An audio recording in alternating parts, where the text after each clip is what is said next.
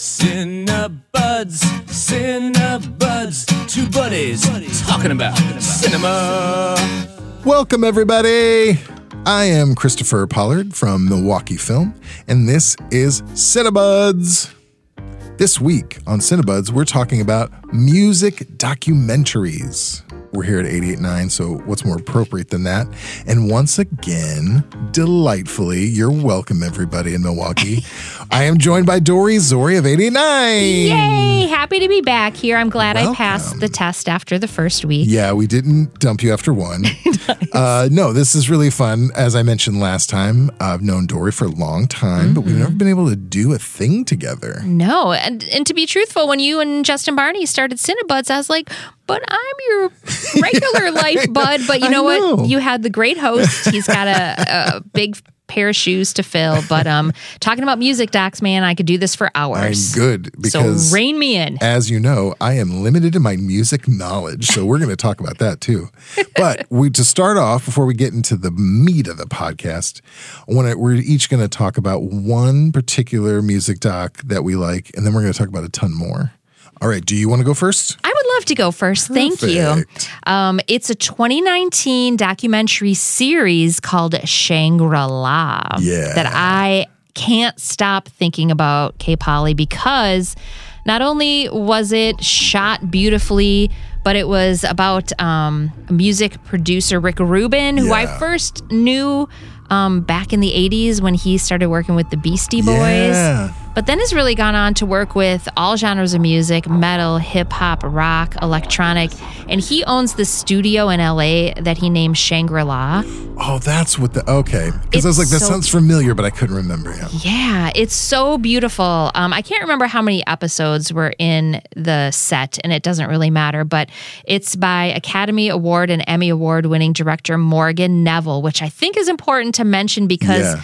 it looks beautiful. You know, you can do a documentary about a dude who's worked with so many musicians, but you don't have to make it look as beautiful Yeah. as they did. And it's beautiful because Shangri La Studios in itself are minimalistic and sparse on purpose. It's this really beautiful, calm space Rick Rubin has made for artists to come in because he wants people to feel comfortable, but he doesn't want them to have distractions while they're going through their creative process. Yeah. And so, how it was shot kind of reflected like you could almost feel how it calming it is to walk into this place because of the shots that they were taking of it and the moments that they took to like show birds outside the window. And I know that might sound Yeah, cheesy right. right. now, but you know what I'm No, talking yeah. about. you Like it's really pretty. elements for people to get. That's lovely. Did you get a chance to watch any of it by any chance? No, I've never seen it. I've heard of it, but not seen it. And Rick Rubin, I just like looking at that his person because he's such a great physical presence. He is. you know, I feel like you guys could be in somewhat the same family because of Yeah. facial hair, although his is wild. And he now he is balding, but fights it care. by having really long hair in the back. Rick so Rubin if don't I care. would be brave enough, I could be Rick Rubin. I Yeah, think. you could. That would be a good Halloween costume. You're welcome. I am always looking for a f- Halloween costume that fits my particular vibe, and that would be good. Do you like walking around without your shoes on? of who doesn't? Because he is also barefooted in just about every scene in this space. And the other cool thing, when he listens back to people's tapes and reels and what they've been working on, he's got this whole room decked out, obviously with the best stereo sound equipment. Yeah. But he's got like these like loungy things that he lays on and he just kind of lays back Oh. and listens to people laying down their tracks. Not full songs, but just Yeah. parts of tracks. And what a wonderful way to experience music in your most relaxed state. He does seem to be living his best life, just Mm-hmm. lounging, shoes off. Comb your hair? Not today, sir. thank you. Uh, I'm going to listen to music from the best artists of my generation. Yeah. That does sound good. Morgan Neville, you can always count on him. He did 20 Feet from Stardom, which is a film that I was going to mention too. Stop. which is like uh, talking about all the you know quote unquote back backup singers, but their their voices are unbelievable. Darlene Love, he pro- profiles in that, and then it, that movie also won Academy Award, I believe, best documentary. I'm pretty sure feel free to fact check me. I saw it at the film festival a Yeah. couple years ago and it blew my socks off. Yeah, is excellent. That was going to be my choice, so that's actually perfect. Oh, nice. Yeah, we're going to talk about a ton more of these movies, and we're going to talk about our love of uh, music in general. And then we're going to have a little get to know you with Dori Zori, a little special edition. So please stick around. We'll be back right after this.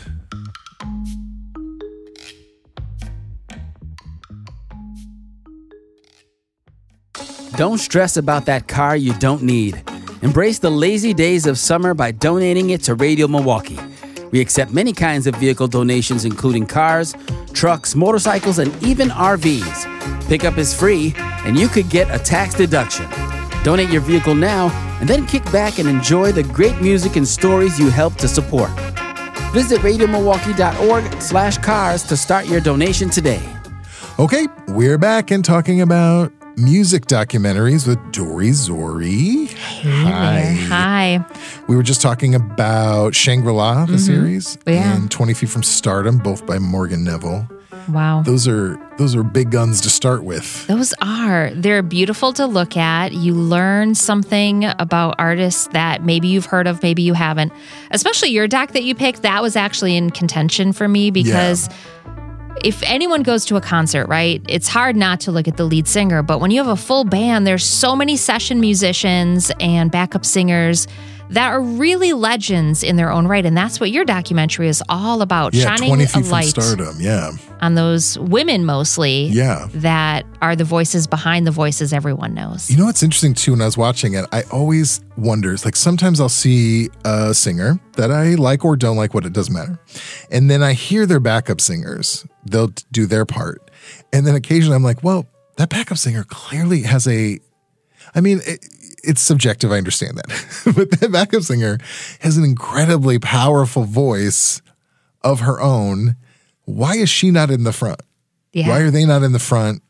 And why is this person who I on occasion like, yeah, I'm not that into it. I don't get the appeal, but I the background singer I'm, or the backup singer I'm really interested in. Yeah, and from that documentary, I learned a couple things. I learned that some of those backup singers really do deserve their own career, Yeah, right. And I think there were one or two that were like, this is what I like doing. Like, Oh yeah. you know, I like being here. I don't like being in charge. I don't like being everyone's boss, but they oh, get to live their dream actually. about singing and being part of a bigger project by touring and getting all these experiences. And that's the neat thing about the 20 feet from stardom is some of these singers went on tour with artists that you don't think necessarily that would be their jam, but what a great way to expand their vocal horizons and their Oh, yeah. experience traveling different parts of the world with bands that you might not Yeah. expect them to be think with. about that. It's kind of like a bit less pressure. Mm-hmm. You're not the in the spotlight, but you still get to participate in music. Yeah. The first time I had that thought was this is maybe a weird reference, but there was a moment um, when I was about 14 when I was just listening, to, you know,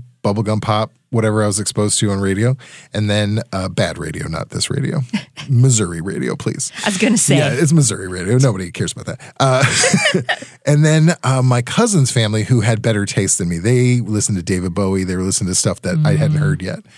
And I got two presents for my 14th birthday. One was a, a single, Yes. first of all, of Kylie Minogue's The Locomotion. Oh, I was like, yeah, that's what I want because there's a pretty lady on the cover Yeah. and I'm 13, so or 14, so that's what I want. But then I got a Pink Floyd cassette and I was blown away. At the time, Pink Floyd was unbelievable to me in my little stupid brain. But there was a song called The Great Gig in the Sky, which is all instrumental except for the backup singers who did these unbelievable high reaching vocals. And that was like the big crescendo of the song was just music, music, and then the background singers just going for it. Not even singing lyrics, just like notes. And I loved that. Like that was like, oh yeah, who are these guys? I want to listen to that over and over again. And with your single, you had to pull out the teeny tiny writing on the cassette I had to find, out, out, who it was. I had to unfold the liner notes. before interwebs. Big different time, different time for everybody. Kids today don't understand. They can just Google who the background singers are. I know. Another one I watched, and I watched a while back, is uh, Nas. Time is Illmatic. I have not watched that yet. It was really good. So this was a period where I years ago I had no interest in hip hop. I had like a minimal interest, a kind of background. It's like, yeah, some of it's fine. And then I um, worked on this book. It was like a book of drawings where I made up rappers. Uh, and I drew pictures of rappers that I imagined. And then I thought, well, I should do this. Well, I should get into. it. I should do some research and start listening to some stuff. And I really, I got magazines, I got books, and I was like digging into stuff beyond what I heard on the radio. And then so I discovered people like Nas, and I discovered um, um, Jay Electronica and Kendrick before I before it was very popular. Not to not to say that I was on the cutting edge of hip hop at any point in my life, but I'm just saying I read about it, it before it was like now it's like yeah he's one of the one of the heavy hitters. Anyway, uh, that this was like me this was after that me trying to keep up because i realized it just the world i was in i was not li- unless i made a concerted effort to like go seek out these artists i wasn't finding them it was also before i was that familiar with 889 and Yeah. before hyphen before a lot of great stuff that i do have access to now um but yeah this was I, i'm like oh i've heard of nas What is what is the coolest thing that you learned about Nas or hip hop from watching that doc? it was just uh, i think i didn't realize because i only had a periphery knowledge of nas. So this was a great story just of like he, this is how he was brought up this is what he did in his life and this is how seminal this album was. I didn't realize even when i was doing actual research i hadn't come across illmatic. And this is talking a lot about the build up to recording his debut like full length album and how what a big effect that had on people. And so then it, I listened to it with new ears after watching the documentary. It was really refreshing. I love that. So my other choice would be kind of the opposite of that. It's it doesn't go into a lot of back history. Um, Beyonce's Homecoming is what I'm talking Oh, about. Yeah, that makes I saw that in the list. I'm like, yeah, obviously. It's a live concert film that was shot um, leading up to her ginormous show a couple years ago at Coachella. And I know that this is a common theme in my life. I talk Yeah. about Coachella, but really, I've seen some life changing, beautiful performances there.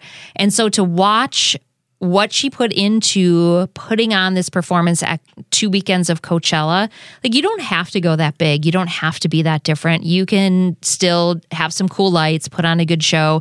Her catalog is wonderful, but Yeah. for her to pull together everyone she did for that show, um, between the marching bands and the dancers, Oh, yeah. and the stage set with the risers and all the cool things that she did, this documentary homecoming is as close as you can get to experiencing the joy the pure joy that her show was without actually being in the audience You got to see uh, Beyonce live. dude okay so i watched the first i go weekend two i know i go weekend two so i watch weekend one on Yeah. the stream just to get an idea of what i'm in store for i'm not Yeah. like i don't read the ends of books but i'm not i like watching weekend one performances Yeah. which i'm glad i did because weekend two um, it, this was pre-covid but i had a fever so bad that i actually had to leave the show halfway through Oh, no. and probably should have been in the hospital but i'm like coachella Oh, so i missed half of it half of it was like a fever dream half of it i missed um, but the part that i was there for was incredible and i was walking out of the crowd as my sister jody was like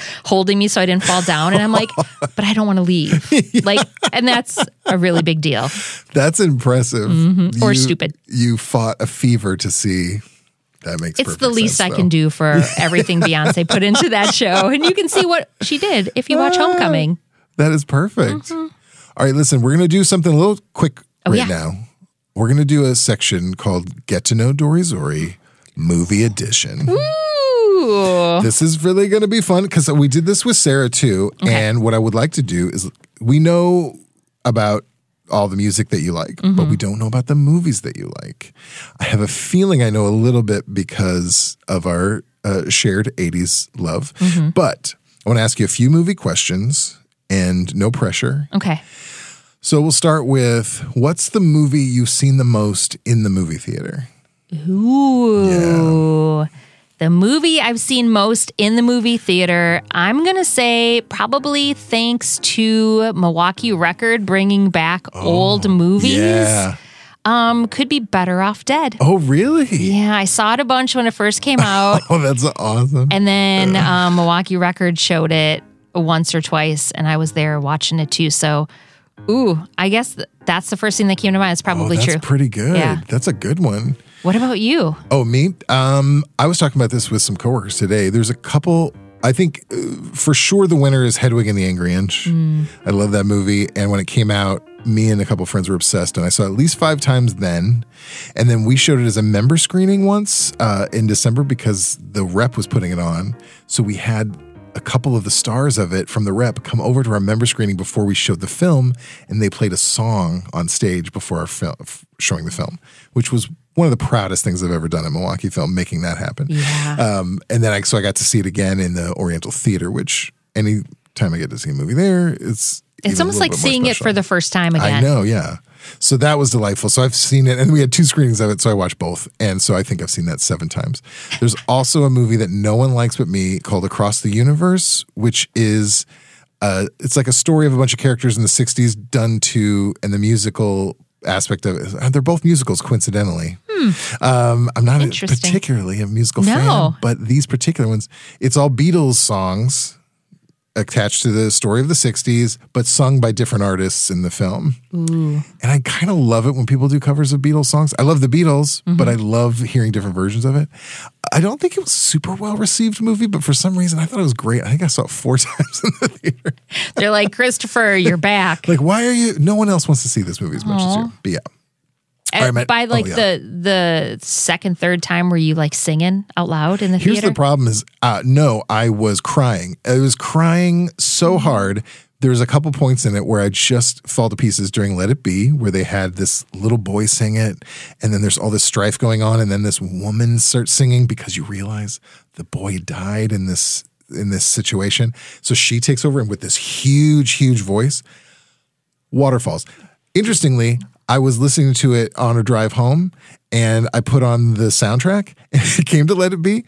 At the exact same point, I I've done this two or three times in the car. Listen to mm-hmm. the song. When Let It Be comes on, at the exact same moment, my eyes, even if I prepare for it, well with tears. I'm like conditioned at this point to just lose my mind when that Muscle happens. memory. Oh my gosh. Yeah, love that one. Enough about me.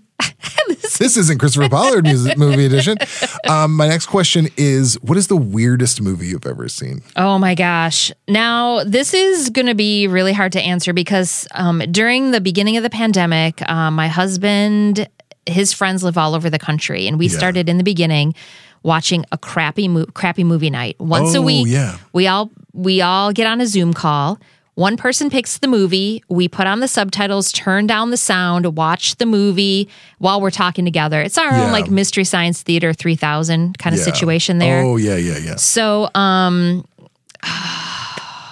And I know your husband, I know your husband's friends. So I also know that that would probably be a very funny thing to listen it to. It was so good. So there's a lot of really good crappy movies like um oh god, like well Xanadu was one of my picks. Oh, yeah, Right? That's yeah, like yeah. on the higher end of things. Yeah. But um another one, like the worst movie I've ever seen is probably called Terror at Blood Fart Lake. Uh, done by a bunch of like friends in film school, and the characters are so. It, I mean, it's campy, it's cheesy, Yeah. it's not good quality, but like you want to punch. You're I know. telling me Terror at Bloodfart Lake is not highly produced? However, there is Terror at Blood Fart Lake 2 Sure. that could have redeemed itself. I just haven't Yeah. brought myself to watch it yet. it's a tie between that and Eminem's The Hip Hop Witch, where he was just on tour with Snoop and I forgot what other um, artists were on tour. And I think he was just filming stuff off a crummy camera. Oh my gosh. Um, be- behind the scenes stuff, a lot Yeah. of shenanigans. And then they tried to turn it into like a weird murder mystery movie. oh, I see. Um, so I forgot if you said good. These are just the worst movies ever no, seen. I was just saying weird. oh, weird. Now, here's the thing: is I identify weird very positively. All right, you do a good weird positive, and then I'll think of a good weird Okay, positive. I'll give you time. There's a film. Um, I don't want to get this wrong. I think it is a Korean film called R100, and it stands for rated 100, meaning no one under 100 should watch this movie, which I think is really funny. It is very strangely a formatted movie too, but essentially it is about a man who misses his wife. Is very lonely, and he signs up for a service where different dominatrixes, mm-hmm. I believe is the plural, will visit him un, unannounced in his life and humiliate him in, in their, each one has their own special way. This is a comedy. I should probably foreground with this is a comedy. And uh, he tries to get out of it, but it's kind of like the game, the movie The Game, where like once you sign a contract, you can't back out. So he's trying to uh, cancel the contract because he realizes he misses, misses. It's actually kind of sweet because he misses his wife too much. Um, but it is very odd. But each of these wonderful women have different ways and they have different titles. One's called The Frog, and I don't even want to tell you about how that works. But I might pick this for my next crappy movie. Really good. It's not crappy though. It's genuine. It's just very good. It's just so weird. Because as we've we've talked, we've done a few weird movies shows Mm-hmm. on the in this podcast, and uh, they're my favorite weird movies. There are bad weird movies, obviously, but there's um so many really wonderful weird ones. So then the best weird movie I've seen recently, um, everything, every I'm gonna say this wrong. Oh yeah, everything everywhere all at once. That movie That was a weird movie. So weird. And half the time I was just like smiling from ear to ear, like, what is happening? Yeah. This is so great. I can't like this concept is cool and but I've never seen anyone do that Yeah, yeah. before with like multiverses or whatever. Right. So weird, so cool. Probably my favorite weird good movie. Yeah, that is a good choice, and that is I love that uh, such a successful film is also a weird movie because they don't get enough credit. All right, last question. Okay. A lot, you're gonna, I'm asked. This is a question you ask a lot of people, and it's very frustrating to answer because it seems like you have to hone in on the one. Okay. But don't worry about that. Okay. But instinctively, if I ask you what is your favorite movie, Mm. do you have an answer? It might be different tomorrow. I realize we all realize. You know, it's Stand By Me. Is it? Oh, good. You have a good. You have a solid answer. It's going to be Stand By Me. I, it's the movie I've probably watched the most throughout my life. Yeah. You had asked the first question most in the theater. This is probably the movie I've seen the most throughout my life, Stand Oh, By Me. yeah. Uh, saw it in the theater when it first came out, uh, watched it all the time when it was on cable. I turn to it when I need to. When I'm feeling lonely, when I'm Yeah. feeling happy, I watched it a bunch during the pandemic when I was losing it and just wanted that comfort, Right. the comfort of the characters, the comfort of the story. And the cool thing about it is um, now that I'm older and I'm much older than the characters. So when I first saw it, I was younger than most of the characters. Oh, okay, They yeah. all seemed much older to me, especially like the um, Kiefer Sutherland. Oh, the- sure, the- yeah. now I look at it, I'm like, oh my God, these are all just kids and baby faces. And I can watch it with a different point of view. And I love it for different reasons than I did when I first watched it when I was Oh, younger. That's a good one. I haven't seen that in so long. Oh, it's really beautiful. It's a beautiful story. Yeah, because it also has like classic, funny, great lines that Mm-hmm. you remember, like with the sick sick balls is my Yeah, favorite. I remember, sick yeah, balls. yeah, that's always or the, the, pie eating contest. Yeah, oh, lard oh, I ass, forgot lard about ass. that. Or when they show it on TV, they instead of saying lard ass, they just say lard, lard, lard, lard. Terrible, and yet somehow artistically fun way to, to edit. And uh, River Phoenix. River Phoenix Oh, yeah, still God bless. loves has a big place in my heart. Oh, understandable. Yeah, I forgot. Oh man, that's a, I, something I feel like I need to revisit. We talked a lot about how during the pandemic, people either one of two things: comfort movies, just rewatch stuff that made you that you cherish, and or you know the people who are a little too productive for my taste. Mm-hmm. Like, no, I'm going to take this time to discover new things. okay, I'm glad you have that strength. Um, we've been talking about music documentaries. I want to throw out uh, just, and we you can do this too. Just I just want to list a couple other ones that I really like. Amy, Amy. about Amy Winehouse, see. tragic, but also just amazing to see how talented she was. And um, I can't. I mean, I just a quick shameless plug for the Cultures and Community Fest coming up in September. Ooh, tell me more. Um, Cultures and Communities Fest starts uh, September 14th through the 18th. A wide variety of films, but it does include. We are showing Sign of the Times, the Prince concert film, which is going to be amazing on the big Mm-hmm. screen. You get to watch Prince perform. Sign of the Times, um, Daniel, uh, the Devil and Daniel Johnston. Ooh, Did you ever never saw that one either. That's fascinating. I mean, it's a bit about his artwork, it's a bit about his music, and somebody who struggled in it. It's a very touching and interesting uh, doc with some interesting music and interesting art. And then I, I was really, um, I really give Madonna's Truth or Dare. Oh, you remember that? yeah, I do. That hit me at a pinnacle time. I was uh, Oh, I'm sure it did. living in Missouri. And you know, I'm surrounded by conservatives, and I wasn't particularly very conservative, uh, conservative people, I should say. And I saw this, and this was genuinely my first exposure to like the LGBT life, like to, to LGBT people, people who weren't Yeah. ashamed to like or scared because they're not surrounded. I had a good friend who grew up. He was gay and he couldn't tell. He didn't tell anyone until high school. Um, and he was very brave where we lived. You know, at that and at that time to say it, and I was so impressed. But this was like, oh, it's being exposed to that queer community through this this movie was really, really uh, like impactful for me. Yeah. Oh, I love that. There's a lot of great films. I la- last thing, 32 short films about Glenn Gould is a very strange and experimental uh, half fiction, half documentary uh, about the pianist Glenn uh, Glenn Gould, the c- classical pianist, and he was a very eccentric fellow. Um, but there's it's 30. It literally is 32 short films. Some of them are reenactments, some of them are documentary footage, and it's such an interesting a way to do a kind of like a biopic about somebody. Highly recommend people checking that out. I love that. My final pick. Yes. Uh, the Punk Singer, a story about Kathleen Hanna. Yeah, that's a good one. Mm-hmm. Well, I say that's a good one because I have I haven't seen it. I say it's a good one because it's one that I keep hearing about, and it's like one of those like, oh, I need to watch that. Yeah, not only does it talk about her early career and how she got into punk rock movement and feminist music, but also a lot about her struggles recently with being undiagnosed having Lyme disease and how it's messed her life Oh, up. wow, really? Which also is a really important message, I think, to tell people. You know, I know a lot of people with chronic pain and illness that they don't know anything about. And after watching this documentary, I'm like, have you been tested for Lyme disease? Like, it's l- legit, like, um, great music, but also just like such a idol of mine, being super honest and open about her struggles with her health the Oh, last couple, well, actually, really like the last decade. Really? And That she's married to my favorite Beastie Boy. which one? Uh, Ad Rock. He's in it a little bit too. Oh, that's great. Any more? There's so. I mean, they could go on. Muscle. Shoals. Yeah. Oh, yeah. That Was was so a great. huge hit. We played that at the fest. People loved that one. Mm-hmm. There are so many good ones out there. I mean, a simple Google search, music documentaries, you're going to find hundreds. Uh, can't say enough about Summer of Soul. We talked about that multiple times on this show.